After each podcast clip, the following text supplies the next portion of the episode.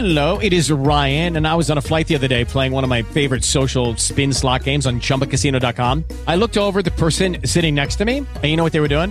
They were also playing Chumba Casino. Coincidence? I think not. Everybody's loving having fun with it. Chumba Casino is home to hundreds of casino style games that you can play for free anytime, anywhere, even at 30,000 feet. So sign up now at chumbacasino.com to claim your free welcome bonus. That's chumbacasino.com and live the Chumba life. No purchase necessary. VGW Group. Void were prohibited by law. See terms and conditions. 18 plus. Hello and welcome to episode 315 of the UK True Crime Podcast. I'm Adam. Thank you so much for joining me today for a story from the east of England. This week we join a couple who've been married for 45 years, with three sons, and living a seemingly happy life. As we hear so often on this podcast, the reality is often very different from the perception. That person on Facebook who appears to be living the perfect life, of course, as we know, it's often so, so different. Before we begin, a huge thank you to all my supporters at Patreon, but especially the new members of this community. That is Margaret Ann Wallace, Jack Walker, and Paul Solomons.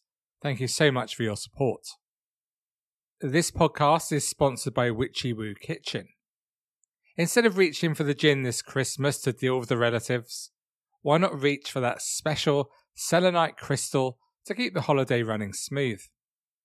Need some diplomacy? Grab your blue tiger's eye. For that boost of energy, pop a cherry quartz in your pocket. Witchy Woo Kitchen has a crystal for every occasion, a spell for times of need, and sage for everything else. Visit them on Facebook, Witchy Woo Kitchen, to discuss an alternative to losing the plot over the happy holiday season. Keep the vibes high and the mood merry by visiting Witchy Woo Kitchen on Facebook. Okay, so let's set some context for today's story with our guest the month and year game. Top of the UK and US music charts was Ed Sheeran with Perfect. In Australia, the top album was Eminem with Revival. In the news this month, US President Donald Trump officially recognized Jerusalem as Israel's capital, announcing plans to move the US embassy there. Former US gymnastics physician Larry Nassar was sentenced to 60 years in prison on child pornography charges. Saudi Arabia announced an end to its 35 year ban on cinemas. And this month saw the death of disgraced publicist and convicted sex offender Max Clifford at 74, and much more sadly, Keith Chegwin died at just 60. For everyone around my age who grew up in the UK, Cheggers was a great part of our childhood. Who could forget Cheggers Plays Pop? So, did you guess the month and year? It was December 2017. Today's story comes from Stowmarket, a town in Suffolk of about 20,000 residents, on the busy A14 trunk road. Gosh, sound like Alan Partridge.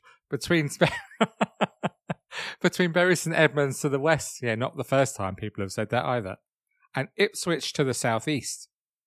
In August 1871, an explosion at a local gun cotton factory killed 28 people and left 75 injured in Stowmarket, and the site is now home to a large paint factory. Yeah, I can all see us making that trip to Stowmarket to see the paint factory. I'm up for it. Are you? Stephen and Anne Searle married in 1972 and had three sons, Gary, Christopher, and Stevie, and a number of grandchildren. When we joined the story in 2017, Stephen, his son Gary, and Gary's partner, Anastasia, all worked together in a bowling alley in nearby Ipswich.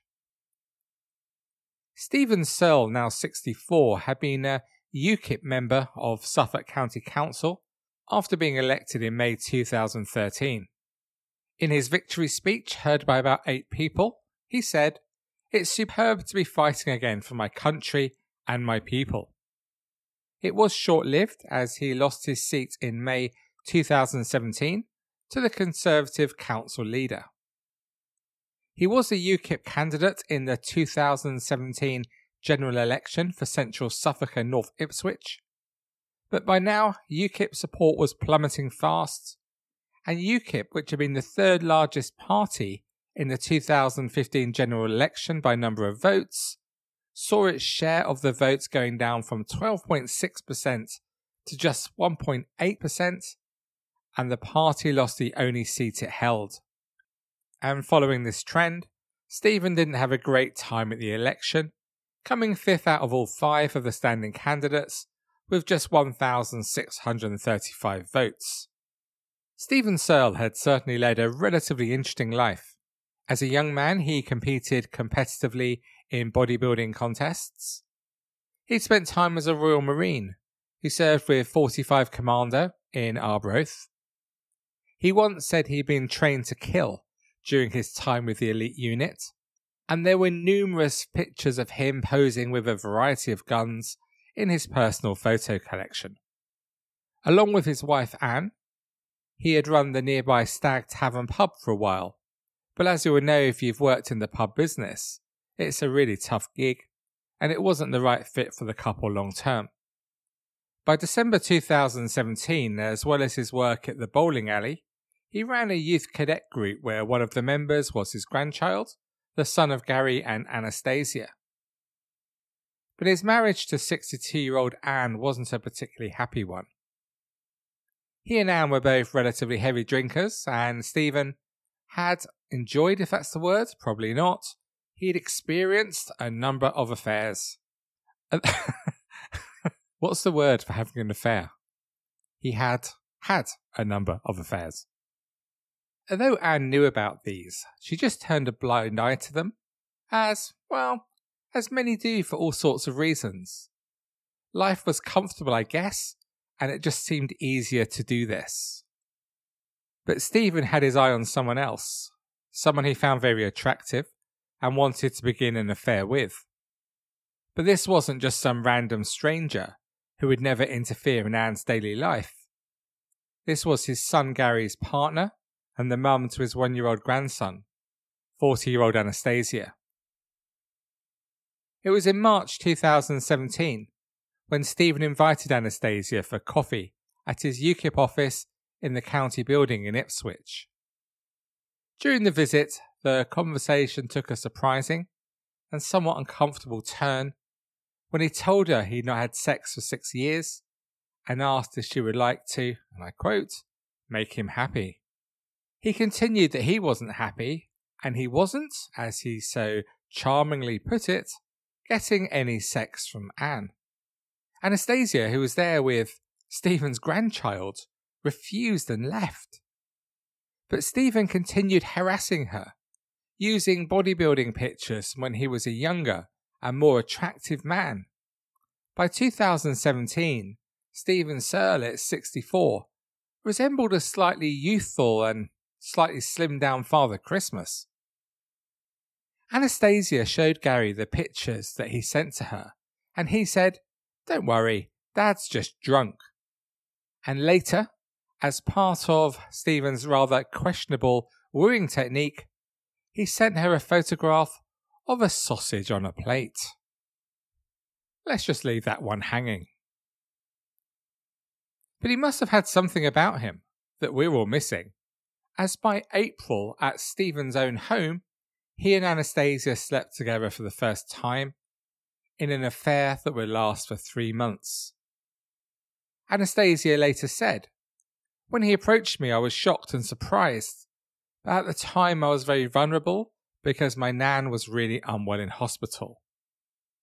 I had always been intimidated by him as he's very powerful, controlling, and manipulative. I was a prat to give in, but he took advantage of my vulnerability and I felt sorry for him. Stephen gave her the nickname SBG, which was short for Steve's Beautiful Girl, and they sent each other sexually explicit pictures and texts between their physical meetings, which always revolved around sex. When talking about his wife Anne to Anastasia, he called his wife a piece of shit, something he also used to call Anastasia when her behaviour didn't please him. Anastasia pulled him up on this as it wasn't nice, but he used to say it was the drink. But he used to call me some nasty names as well. On that line, Anastasia continued that the Searle family love their alcohol. The whole family, they drink like fish. Like I would drink water, they would drink beer. Can you imagine the reality of their affair? It must have been so awkward as Love's young dream worked together at the bowling alley with Anastasia's partner and Stephen's son. It must have been so, so difficult for all of them. Anastasia said she knew it was wrong and she tried to end it a number of times, but whenever I tried to break it off, he said that he needed me. I felt dirty. I always had to have a shower straight after meeting him. But Anne, she was no fool. She knew that Stephen had had affairs in the past, and she knew him long enough to know how his behaviour changed when he was having an affair, and she recognised that behaviour change now, although of course she could never have guessed who it was with. Anne worked at a nearby sushi producer for a job, and she confided in a work colleague about her husband having yet another affair. When asked if she would leave him this time, Anne told how she wouldn't, as she felt that at 62 she was too old to start again. She also told how she didn't know if it was a man or a woman that he was having an affair with. This colleague was also aware that Anne suffered domestic abuse at the hands of her husband, having noticed bruising on Anne's arms. Anne freely admitted it. She said it wasn't the first time, and on this occasion she called the police, but she wasn't going to press charges against him. She said that she'd been married for so long that she really just wanted to make it work. It was June when a suspicious Anne thought she heard Stephen on the phone to a woman. When he went out, she tried to guess the code on his phone. Finally, she managed to guess the pin. It was 4545 after he served in 45 Commando. And to her horror, she spotted the exchanges between Stephen and Anastasia. She discovered they were trying to book a hotel to meet for sex, and she confronted Stephen angrily, smashing his phone. He later described what happened next. I was a stupid old sod and made a massive mistake. I totally admitted everything. She, Anne, was extremely upset, that goes without saying. Now, this account from him isn't strictly true, as he initially tried to deny the affair at all and then he claimed it was a man, before finally admitting the affair was with their son's partner and the mum of their grandson. Anastasia confessed everything to her partner Gary, saying, I wanted him to know the truth. I wanted him to know everything. And although Gary and Anastasia decided they wanted to stay together, the affair had a devastating effect on the wider family. Gary's two brothers, Stephen Jr. and Christopher, were naturally appalled with how their dad had behaved, and they completely broke off any contact with him. But Stephen Searle was brazen, and despite surveying the wreckage of his broken, hurt family, he was a selfish man, and he didn't want the affair of Anastasia to end. He began following her when she went to baby classes and the supermarket. Anastasia was disturbed to find out that Stephen had lusted after her for a long time before the affair, to the extent that he kept a collection of photographs of her on his computer. Anastasia said he'd pictures of me from before I met Gary stored on his computer. He'd downloaded them from Facebook and superimposed my head onto the bodies of porn stars.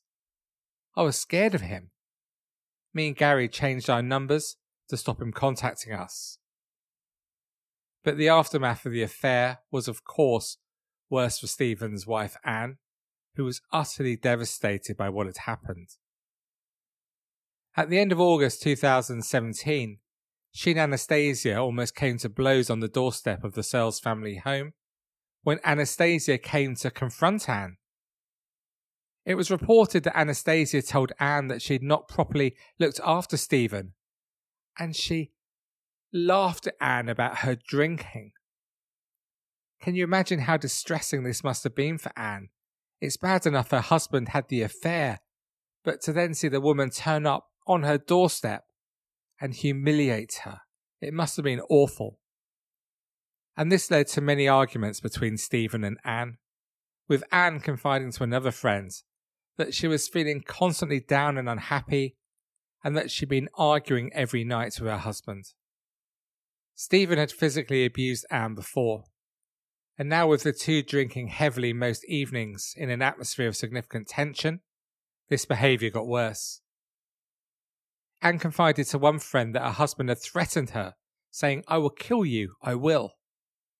Anne told her she had replied, You wouldn't do that. You are a weak man. You would not be able to do that. In response, Anne had told her friend that her husband had grabbed her arms, causing bruising during a fight, and had threatened to throw her down the stairs in another bust up.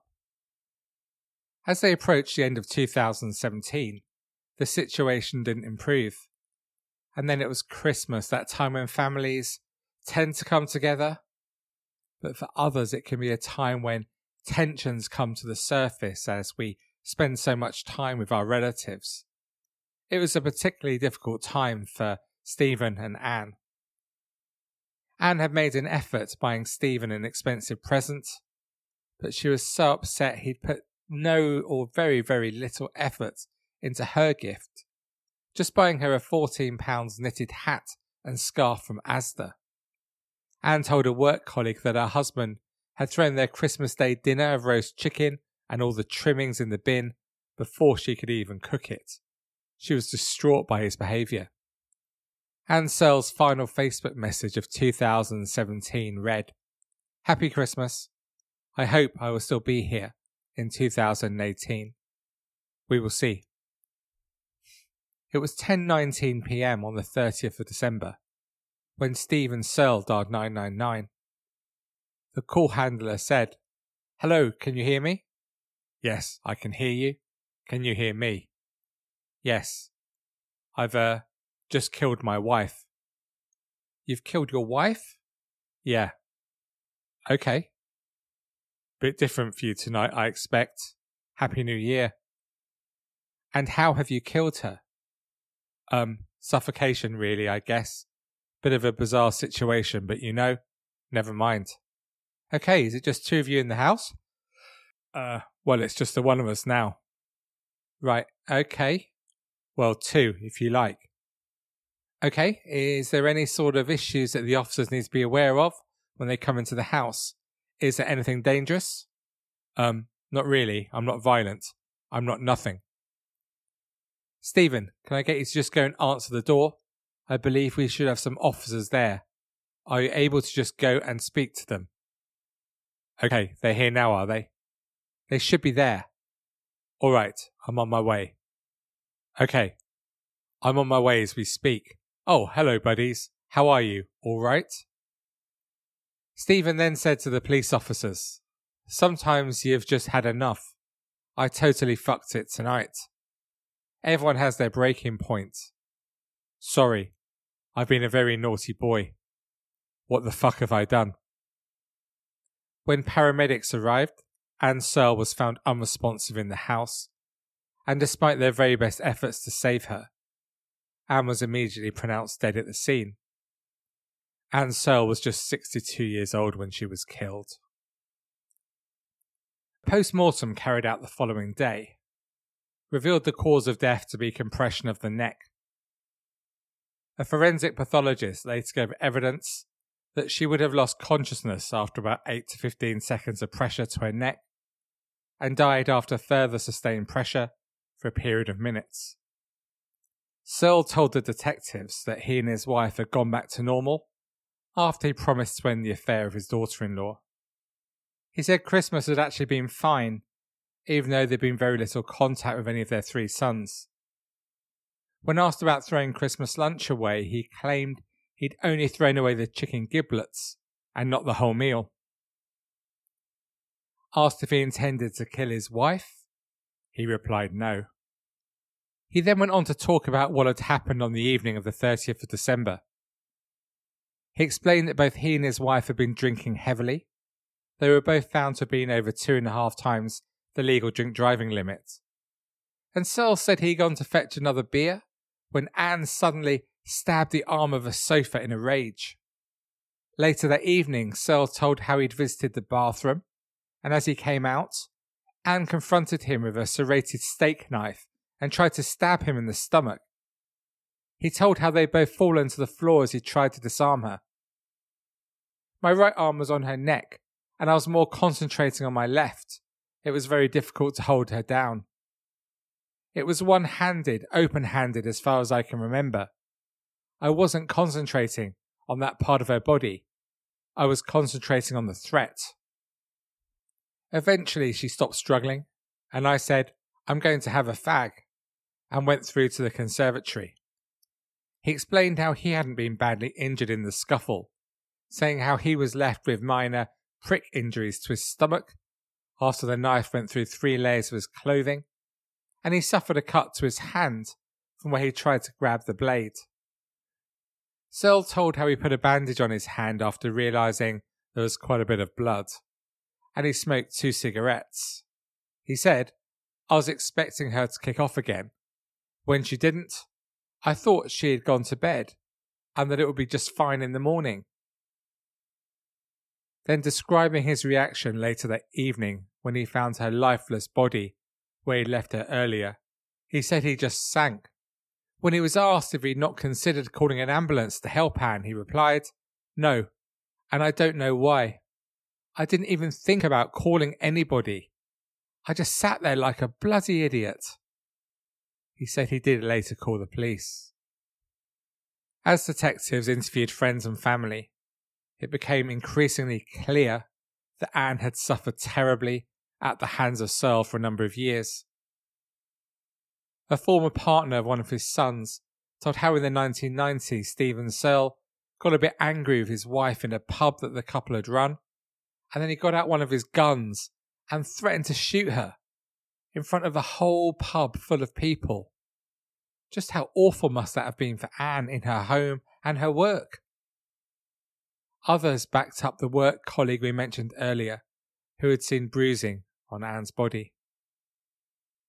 At his trial, which took place at Ipswich Crown Court, Stephen Searle denied murdering his wife Anne. But jurors didn't believe his story of self defence and just took three and a half hours to convict him of murdering her, probably of a chokehold he learned during his time in the military.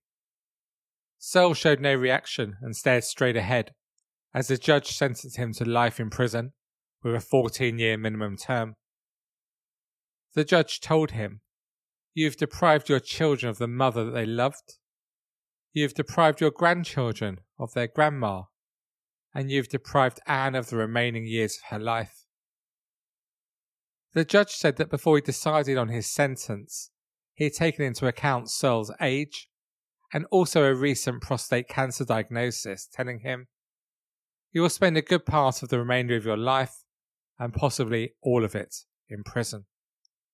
In a victim statement, one of Searle's sons, also called Stephen, said, Not only have I lost my mum, but because of what he's done, I've lost my dad too. Amazingly, well, to me anyway, his son Gary said after the trial that he still loves his girlfriend Anastasia and has forgiven her, but he doesn't extend this forgiveness to his dad, saying, Me and Anastasia just love each other so much that if anything, this has brought us closer together. We will be together for the rest of our lives until we are old and grey. We've all done things in our lives we're not proud of. And disowning his dad, Harry said, When I found out it was heartbreaking. I just couldn't believe the man I absolutely idolized and worshipped had done something like that to me. Most of us, rightly, I think, are appalled, appalled by domestic violence but not everyone feels this way. Following the verdict, former politician Bill Mountford told BBC Suffolk that he still considered Searle a friend, adding that these things happen. Mountford, who was leader of UKIP at Suffolk County Council when Steve was a councillor, said, I still regard Steve as fundamentally a decent man. He found himself in circumstances beyond his control. I'm not condoning it in any way, but I was very, very sad to hear of Steve's conviction. I'm well aware domestic disputes can get out of hand, but I feel equally sorry for both Steve and his now deceased wife. When I heard about what happened, I was saddened to hear that, and I was equally saddened to hear of his conviction, because I feel extremely sorry for his wife and for Stephen himself, who will probably spend the rest of his life in jail. His comments were understandably criticised by Suzanne Jacob, the chief exec of the domestic abuse charity SafeLives. She said, We still live in a society in which a man can kill a woman, and we offer our sympathy not to her and her family, but to the man who took her life. Enough. We should all be deeply ashamed and frightened of comments like that. Comments like Bill Mountford's are incredibly harmful and sadly all too common. Far too often, we see domestic abuse portrayed as an isolated incident that got out of hand rather than what it is a pattern of control and abuse that sadly ends with the murder of two women a week in the UK. And I'll end this podcast really echoing what Suzanne Jacobs said then. Our thoughts go out to Anne for all that she suffered while she was alive, and all the other victims of domestic abuse and to Anne's family and all the other families of those who've lost someone so special, so loved to domestic abuse. Thank you so much for taking the time to listen to this episode of the UK True Crime Podcast. To discuss this episode and talk about any other aspect of UK True Crime, please just head to the Facebook group. That's UK True Crime. There's over 85,000 of us willing to talk UK true crime 24 7. And to support the show, please support me at Patreon. For new subscribers in December who sign up to an annual package for as little as £18 a year, I will send you a signed copy of my book about Scottish serial killer Angus Sinclair. On top of that, there's loads of bonus episodes and other exclusive content just go to patreon.com slash UK True Crime. Okay, so that's all for me, the UK's 37th most popular true crime podcaster for this week. So until we speak again next week, please do take it easy, despite all the others. despite all the others. And most of all, stay classy. Cheerio for now. It is Ryan here, and I have a question for you. What do you do when you win? Like, are you a fist pumper? A woohooer, a hand clapper, a high fiver. I kind of like the high five, but if you want to hone in on those winning moves, check out Chumba Casino. At ChumbaCasino.com, choose from hundreds of social casino style games for your chance to redeem serious cash prizes. There are new game releases weekly, plus free daily bonuses. So don't wait. Start having the most fun ever at ChumbaCasino.com. No purchase necessary. Group. Void were prohibited by law. See terms and conditions. 18 plus.